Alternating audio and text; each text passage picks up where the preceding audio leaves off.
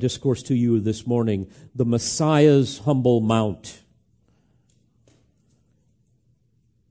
Follow along as I read Matthew 21, beginning with verse 1. And when they had approached Jerusalem and had come to Bethphage, to the Mount of Olives, then Jesus sent two disciples, saying to them, Go into the village opposite you, and immediately you will find a donkey tied there and a colt with her. Untie them and bring them to me. And if anyone says something to you, you shall say, The Lord has need of them. And immediately he will send them. Now, this took place that what was spoken through the prophet might be fulfilled, saying, Say to the daughter of Zion, Behold, your king is coming to you, gentle and mounted on a donkey, even on a colt, the foal of a beast of burden. And the disciples went and did just as Jesus had directed them and brought the donkey and the colt and laid on them their garments on which he sat. And most of the multitude spread their garments in the road, and others were cutting branches from the trees and spreading them in the road. And the multitudes going before him and those who followed after were crying out, saying, Hosanna to the Son of David! Blessed is he who comes in the name of the Lord! Hosanna in the highest. And when he had entered Jerusalem, all the city was stirred, saying, Who is this? And the multitudes were saying, This is the prophet Jesus from Nazareth in Galilee. This is an amazing scene, a very fascinating passage of Scripture. In order for us to fully comprehend what it is, what is going on, I would like to give you some historical context. It's interesting to note that at the beginning of Jesus' ministry, we read in Mark 1 verse 15 what he said. It is this. The time is fulfilled and the kingdom of God is at hand. Repent and believe in the gospel. Obviously, this announcement of the kingdom required Israel to make a decision to repent and to believe in their Messiah. And had they done so, he would have established his earthly kingdom. But that was not part of his plan. Though they were still responsible for their unbelief. Some will argue that he was merely offering a spiritual kingdom, the rule of God in the heart, they say. But such an announcement would have been silly to them because such a rule of God had always been recognized by them. No, dear friends, what Jesus was offering them was God's mediatorial kingdom on earth through the reign of the Messiah. While his promise cannot be abrogated, such a kingdom on earth has always been conditioned upon regeneration repentance resulting in faith and obedience. All based upon divine election and sovereign grace, especially within the historical nation of Israel.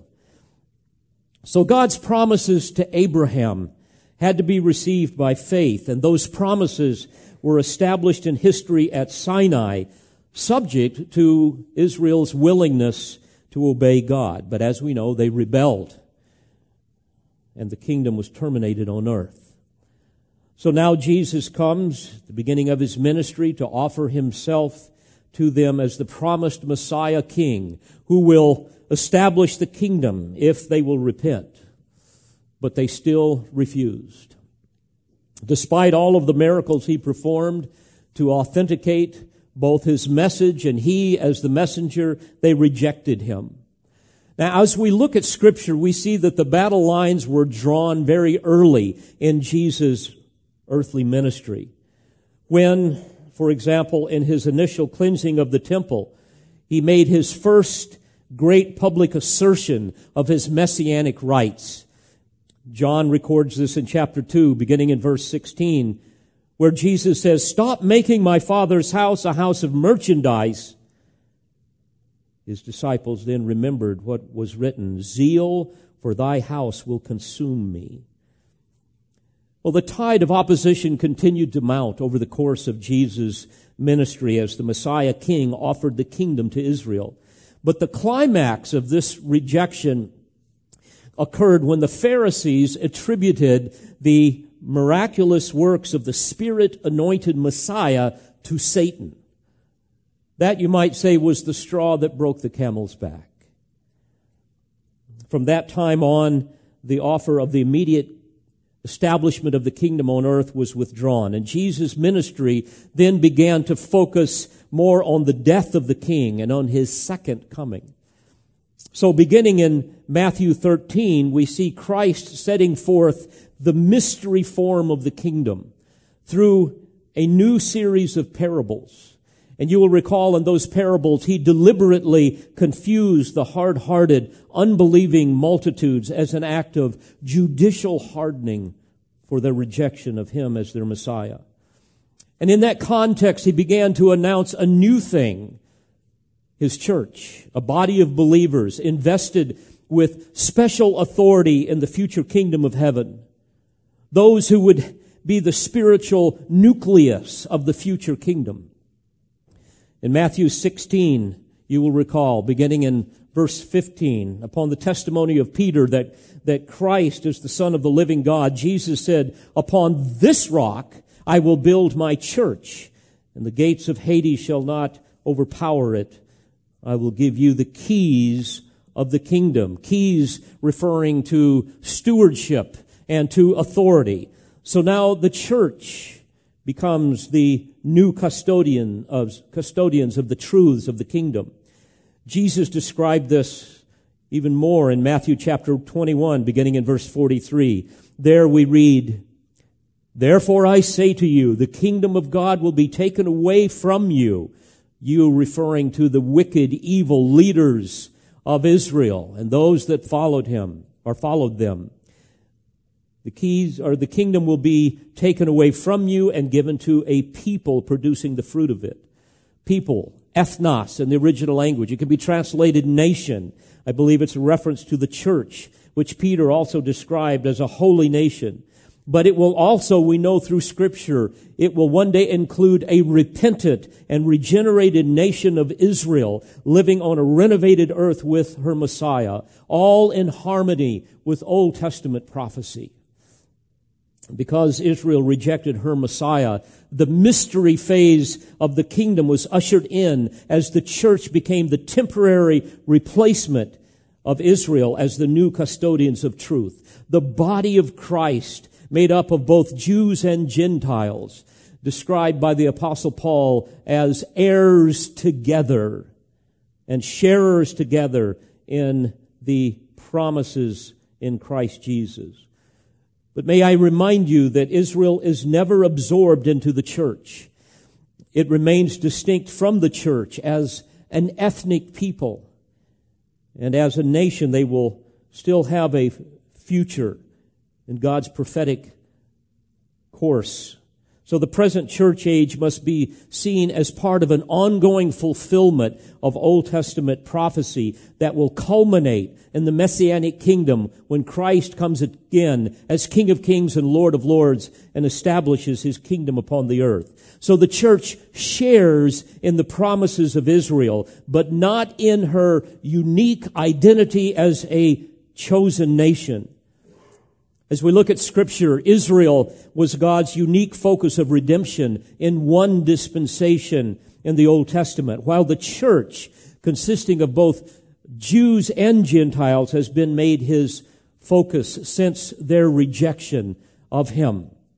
But ultimately, God's focus will once again return to Israel during the millennial reign of Christ, when all God's remaining covenant promises to Israel will be fulfilled literally, including the promises of earthly blessings and an earthly messianic kingdom. And prophetic literature is literally filled with the pivotal role Israel will play during that time.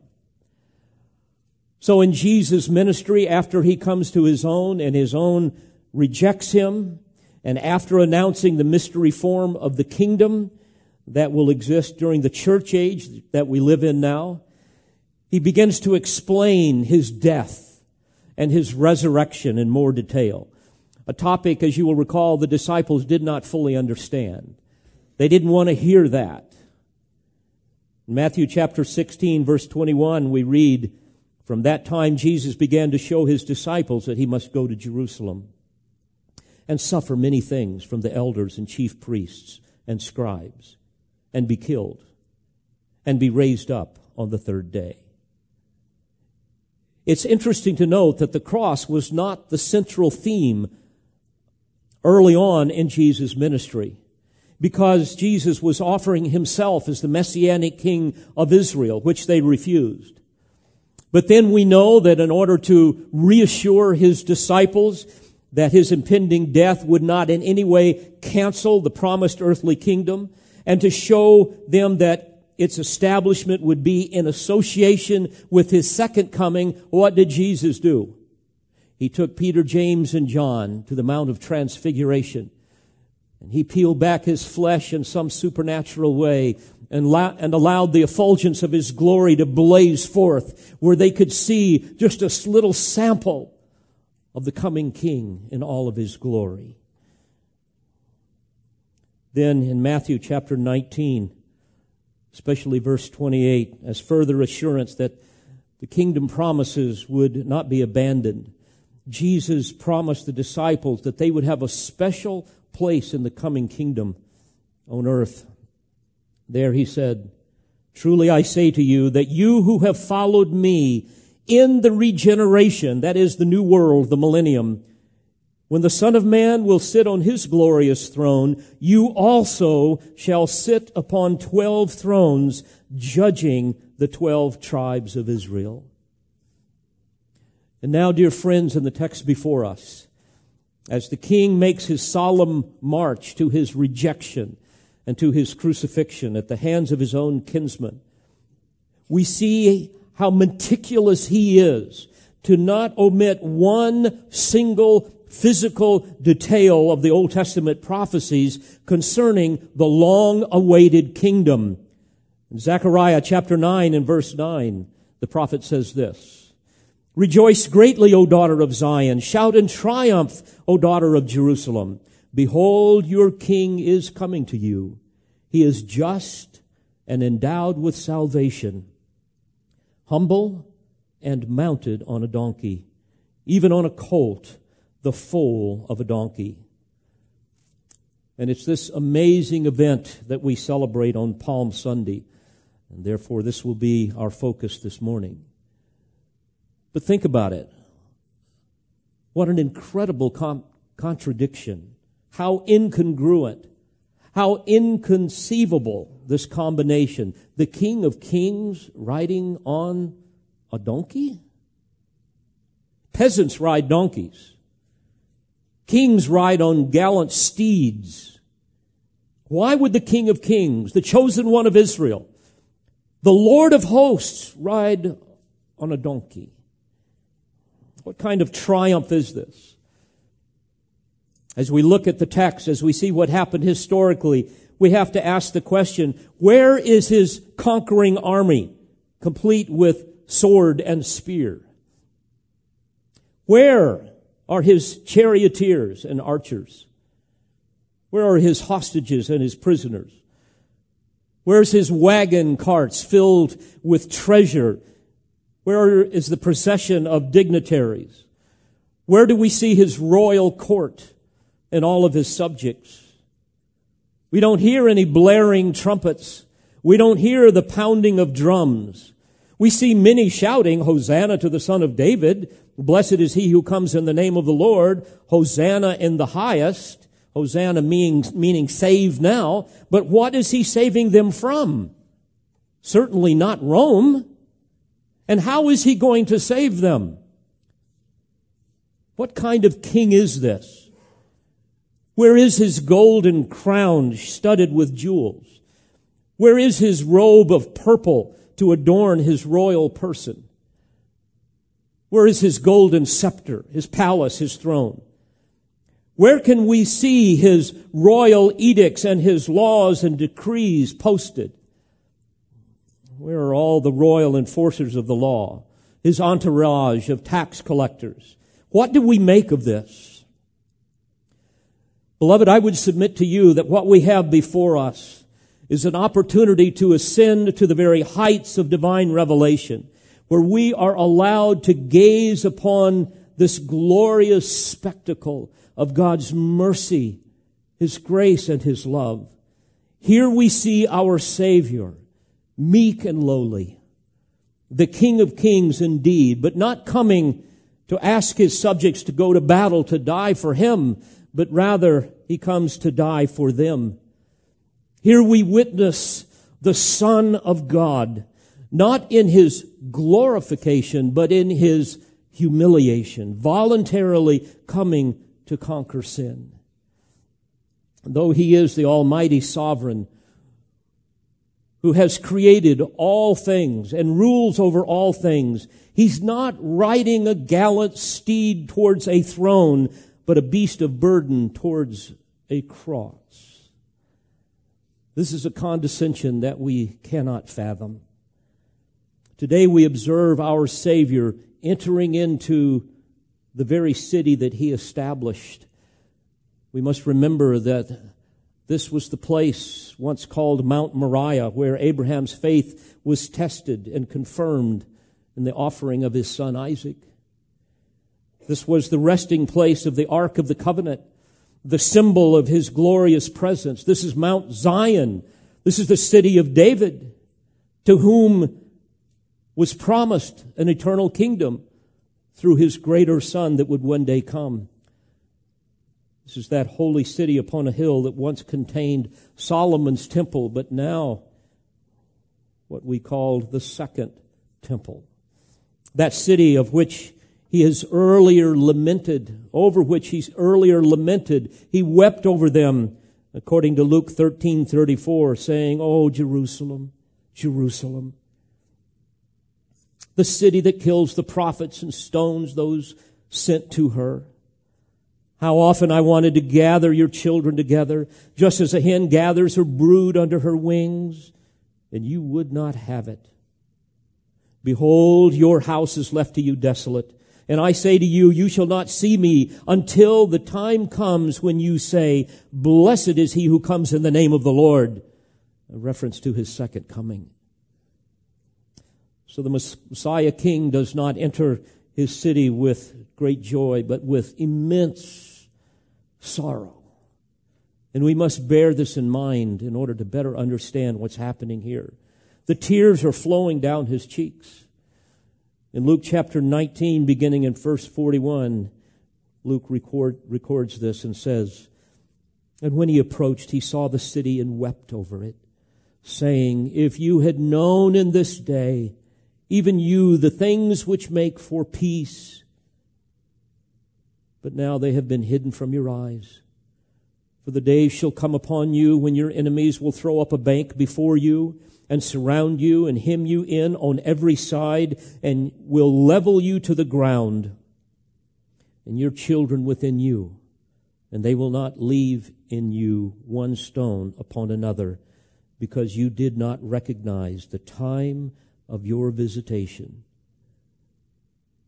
And on April 9th, 70 AD, this was fulfilled perfectly, precisely. When Titus and the Roman army built a siege wall all around Jerusalem, and then little by little, over the course of that summer, they slowly starved the inhabitants of Jerusalem. And then Rome, the Romans came in and systematically slaughtered them attacking one part of the city at a time. And many of the same people that were crying, Hosanna, were part of those who would later be slaughtered. They utterly destroyed the temple. They took the remaining people captive to Rome to be mocked and butchered in the Roman circus and gladiatorial bouts and so forth. And so our Lord's entrance into Jerusalem marks the beginning of what is called the Passion Week, where he would come and suffer and die. A week, however, that would ultimately finish in great triumph in his resurrection. So to help us grasp this, the, the, the amazing realities of this text, I, I've divided it into three sections that I hope will be helpful to you. We're going to see a sovereign orchestration, a symbolic procession, and finally, a senseless coronation. And I pray that over the course of this hour, we will all get lost once again in the wonder of His glory and grace. Well, let's think about this. Number one, this was a sovereign orchestration. Bear in mind that for 30 years, Jesus lived in utter obscurity. Then he ministered publicly for three years, always perfect to do the will of his Father. And now, unlike the coronation of any other king, he enters into Jerusalem with no pomp, no ceremony, no magnificent pageantry, and yet all of this was ordained in eternity past by a sovereign God, as we will see. We know from the text that multitudes followed him from Jericho going to pass to the Passover. And many others joined in from Bethphage, which was a small village close to Bethany, which was the home of Mary and Martha and Lazarus. In John 12, the first three verses, we learn that Jesus visited them there six days before the Passover. No doubt he came there to find comfort uh, around his friends, to find strength in their fellowship, because he knew that he was about to be the Passover lamb that would be sacrificed. So again, this was Passover. Thousands of Jewish pilgrims are coming from all around making their annual pilgrimage. And the census records of that era, 10 years later, tell us that over 2 million worshipers were there with 260,000 lambs that were slaughtered, which would have been a minimum of one for every 10 people. And perhaps more people were there on, on Jesus' on the day that Jesus came. So if that would have happened 10 years later, you can imagine how many would have been there during the day of Jesus.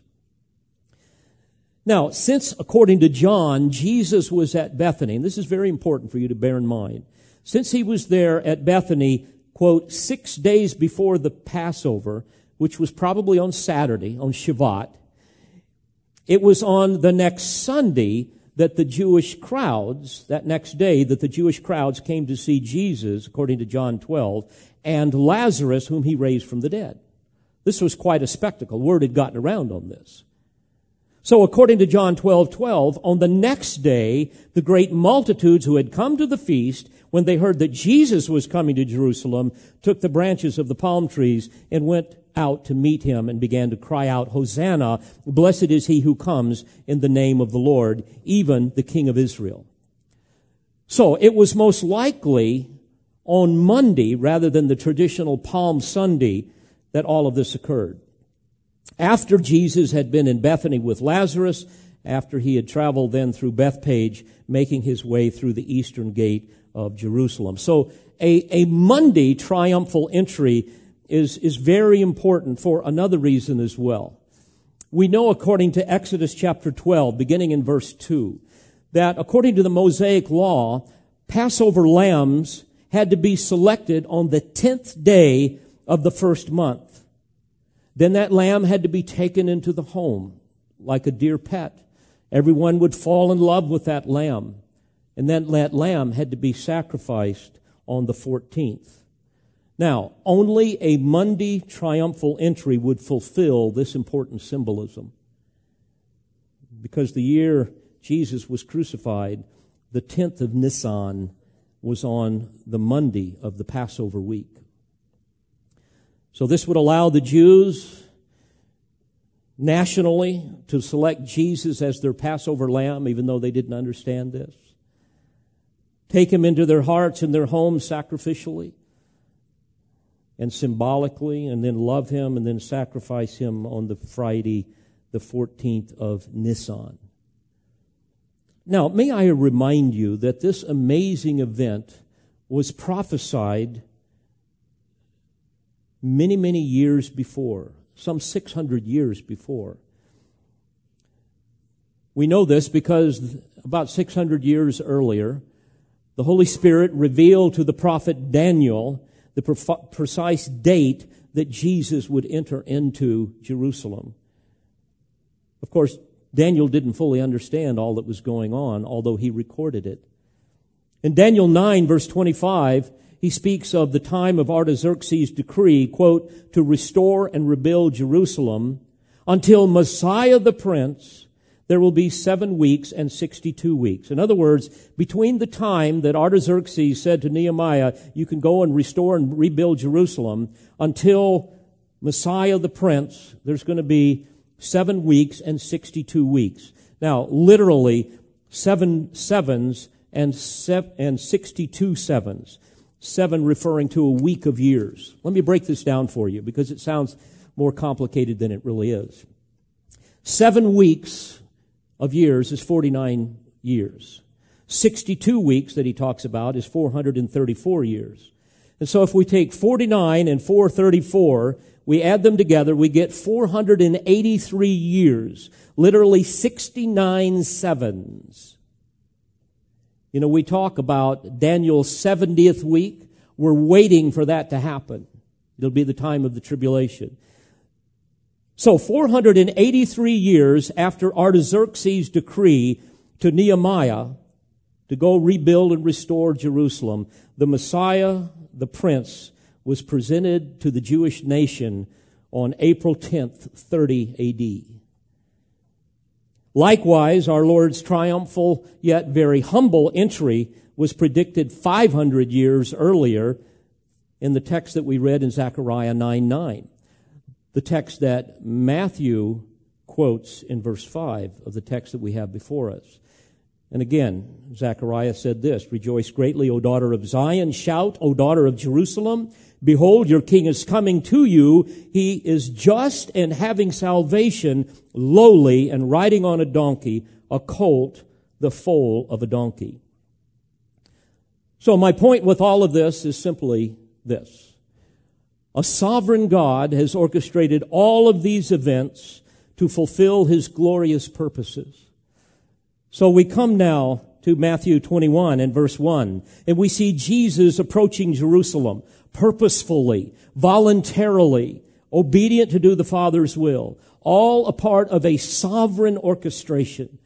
But secondly, I would submit to you that this was a symbolic procession. Notice how in verse 2 he sends his disciples to a predetermined, preordained location to secure for him a donkey tied there and a colt with her. And he says, untie them and bring them to me. And if anyone says something to you, you shall say, the Lord has need of them, and immediately he will send them. It's interesting, if we go to Mark's gospel, we read that this is precisely what happened. Uh, they, they were tied outside the door of this place. A group asked, well, you know, what are you doing? They, they told them, and they said, okay, you can have them, and so forth. And beloved, I would, I would have to stop for a moment. Such foreknowledge and omniscience is yet another illustration of the deity of our Savior. I hope you see that here. But I also see another fascinating truth embedded in this seemingly incidental scenario. I want you to notice there are two donkeys, a mare and her colt, which, by the way, could have been the same size. Now, I might add that I'm speaking to you now not as merely your pastor and as a theologian, but also as a horseman, because I'm very familiar with this territory, having worked with horses over many years and donkeys. Let me explain. Mark and Luke tell us that no one has ever sat upon this colt. And why is this significant? Well, I know what it's like to sit upon a colt that has never been sat on before. And it is not a good experience. There had to be a miracle. It had to be a miracle for anyone to sit on a colt that has never been ridden and then ride it through this amazing procession. Now, donkeys are extremely temperamental. They're very suspicious. They're very fearful. A common statement among my my cowboy friends out west about donkeys is this. I remember the first time I heard it, I will never forget it. They said, A donkey is like a horse, and even more so. You get the idea, don't you? Let me give you a little background. This is fascinating. In Genesis 9, we read how God blessed Noah and his sons after the flood. In verse 1, he told them to be fruitful and multiply and fill the earth. But then immediately he told them that there is going to be a drastic change from what they had just experienced with respect to the animals on the ark. In verses 2 and 3, God said this, And the fear of you and the terror of you shall be on every beast of the earth and on every bird of the sky, with everything that creeps on the ground and all the fish of the sea. Into your hand they are given. Every moving thing that is alive shall be food for you. I give all to you as I gave the green plant. Now, indeed, all creatures are terrified of man. I think we would all agree with that. And donkeys are herbivores. They are not carnivores. And like every herbivore, they are afraid of every carnivore, including man. We are at the top of the carnivore food chain, you might say. They have a very hard time gaining trust with us. They live in constant fear. This is part of the curse. You remember in Romans 8, Paul talks about how that all of creation groans, waiting eagerly for the second coming. In other words, the, the renovation of the earth, the millennial kingdom, the return to Edenic splendor, when the fear of uh, all those fears will be eradicated. And we also know that donkeys can be very aggressive. You may notice if you drive around in the, the, the countryside here in Tennessee, like you would find all over the world, many ranchers will have donkeys out there with their cattle. There's a good reason for that. It's because donkeys run off coyotes and wild dogs, and in other places, wolves and so forth. But friends, I challenge you. Find a donkey, a young colt, and separate it from its mother, even though it has been weaned. Try putting a rope around it and leading it away. And then, according to verse 7, throw your garment upon its back that smells like meat. All right? We smell like a carnivore to them. That's why they're so terrified of us. As soon as you throw your garment on that unbroke donkey's back, he thinks he's for dinner. That's just how he thinks. And then try riding that donkey. Get up on him with your coat on him, one that's never been ridden. And to make it worse, let's take thousands of other coats and throw them on the ground with palm branches and ask him to walk over that with you riding on top of him. And now to make things even worse, let's take thousands and thousands of screaming carnivores waving palm branches in front of him and on back of him and watch what happens. This is his worst nightmare. Even a donkey or a horse that is well broke would not be able to endure such a thing. And donkeys especially, they're, they're notorious for bad manners. They, they, they're always hunting boogers, we call it, as, as cowboys. They're always looking for something to be afraid of. They will shy, they will balk and bite and kick and buck and run off and be utterly terrified un- until they gain your trust somehow. And even the horses that are trained down in Nashville with the police department have to go through enormous training to somehow be able to handle crowds. And even with that, it's very difficult to keep them under control. So where am I going with all of this? I'll tell you. What we have before us is an example of the creator God who miraculously calmed this little guy down so that his creator could get up on his back. This is a miracle, beloved. But I would submit to you that there's something else here that is even more incredible. This is a foretaste of millennial blessing. This is a foretaste of the time of restoration and regeneration, both physically and spiritually, when the King of Kings comes in all of his glory to establish his kingdom. That time when, according to Romans 11, 26, all Israel will be saved. The deliverer will come from Zion. He will remove ungodliness from Jacob. And this is my covenant with them when I take away their sins. This is a foretaste of that time when the Father will give the Son all of the nations as his inheritance. And he will break them with a rod of iron, Psalm 2 2. This will be a time not only for peace between men and men, but also peace between men and animals. A time when the terror will be removed. Isaiah 11 speaks of this beginning in verse 6. It will be a time when the wolf will dwell with the lamb, the leopard shall lie down with the young goat, the calf and the young lion and the fatling together, and a little child shall lead them.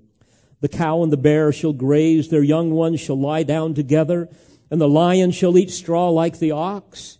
The nursing child shall play by the cobra's hole, and the weaned child shall put his hand in the viper's den. Beloved, this will be a time of universal peace when the root of Jesse shall stand as a banner to his people, as the scriptures tell us. It will be a time when the Gentiles will seek him and his resting place shall be glorious. A time of national restoration for Israel.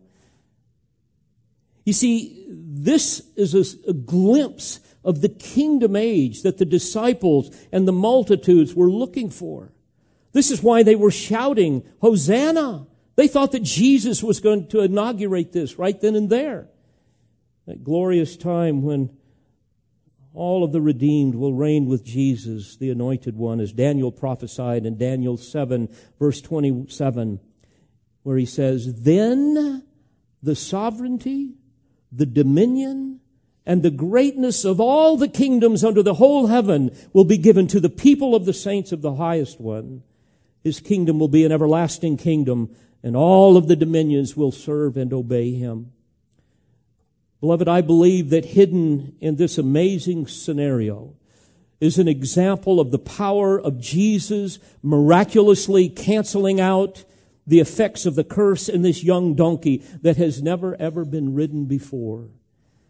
A subtle affirmation whereby Jesus is saying, yes, I am the Almighty. I am the promised one of Israel. And one day I will accomplish all that I have promised the pristine happiness and peace of Eden, that time of regeneration will come, a time of tranquility evidenced by what is happening with this young donkey.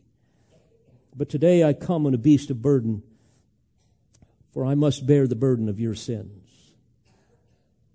Today I come as the Prince of Peace, because it is only through my sacrifice that you can have peace with God and be reconciled to Him. Today I come to save you, not from Rome, but from your sin. So I ride this lowly animal, symbolic of humility, not the mighty steed of a conquering king, though that day is coming. I come to triumph over Satan, sin, and death, not to triumph over the nations and the rulers of the, this world. Though I am the Lord of hosts, though I have myriads at my command, my invisible army awaits yet another day. Another day when I will come in power and in great glory. But today, my warriors are fishermen and common people people who march on their knees in prayer and who wield the sword of the Spirit, which is the Word of God. My subjects are not the great and the powerful, not the religious and the political elite, but the meek and the lowly. The only treasure that accompanies me is my love and my mercy and grace. Today I ride towards my temple, not a palace. My destination is a cross, not a throne. I come not to be crowned, but to be crucified. In fact, my crown is one of thorns, not one of jewels. My robe is not a royal purple robe, but a peasant's cloak. As the Son of Man, unlike foxes who have dens and holes and birds that have nests, the Son of Man has nowhere to lay his head. And though I am the King of Kings, my kingdom is not of this world. It's as if he's saying, I clutch only the scepter of righteousness, not that of brute force. Not now. Not yet. My law is not written on parchment of stone, but on hearts of flesh. And my decrees are not contrived by the wisdom of, of man, but breathed out by God, very God. My edicts aren't enforced by man, but by my spirit. And my subjects obey me not out of duty, but out of desire because of the transformation that I have performed in their hearts. And all of those who are weary and heavy laden come to me, for my yoke is easy and my burden is light. They love what I love, they hate what I hate. Therefore, the King of Kings rides into Jerusalem on a donkey. Beloved, we have so much to learn here. May I remind you that his kingdom is not of this world. If it were, we would all be royalty and the world would be at our command. And the implications of this symbolic procession are really staggering with respect to the church when you think about it. I mean, think of it this way. As believers, we are royal subjects of our King. Our citizenship is in heaven, it's not on earth. Did I come unplugged? Can you still hear me? Did I come unplugged? Okay. Well, I'll try to speak loud. And it's for this reason that we pray, Thy kingdom come, Thy will be done on earth as it is in heaven. We're longing for that time of the kingdom. But even as Jesus was meek and lowly, likewise the, the splendor and the glory and the majesty of himself and of his people awaits another day. And practically speaking, there is no place for ostentatious buildings and ornate robes and flamboyant vestments in the church. That's why I'm not standing up here with some flamboyant robe and hat and people all around me waving smoke and all of those types of things. You see, the earth is not the realm of rule for the church. This is why we're not to seek political power as the church. We have no business there. That is not our mandate. We're not even to be involved in the political process. Our commission is to make disciples. In fact, I would submit to you that only pagan religions seek temporal glory. That's not what we're about. We don't have grand ceremonies and grandiose cathedrals and, and mosques and pretentious garments, political aspirations.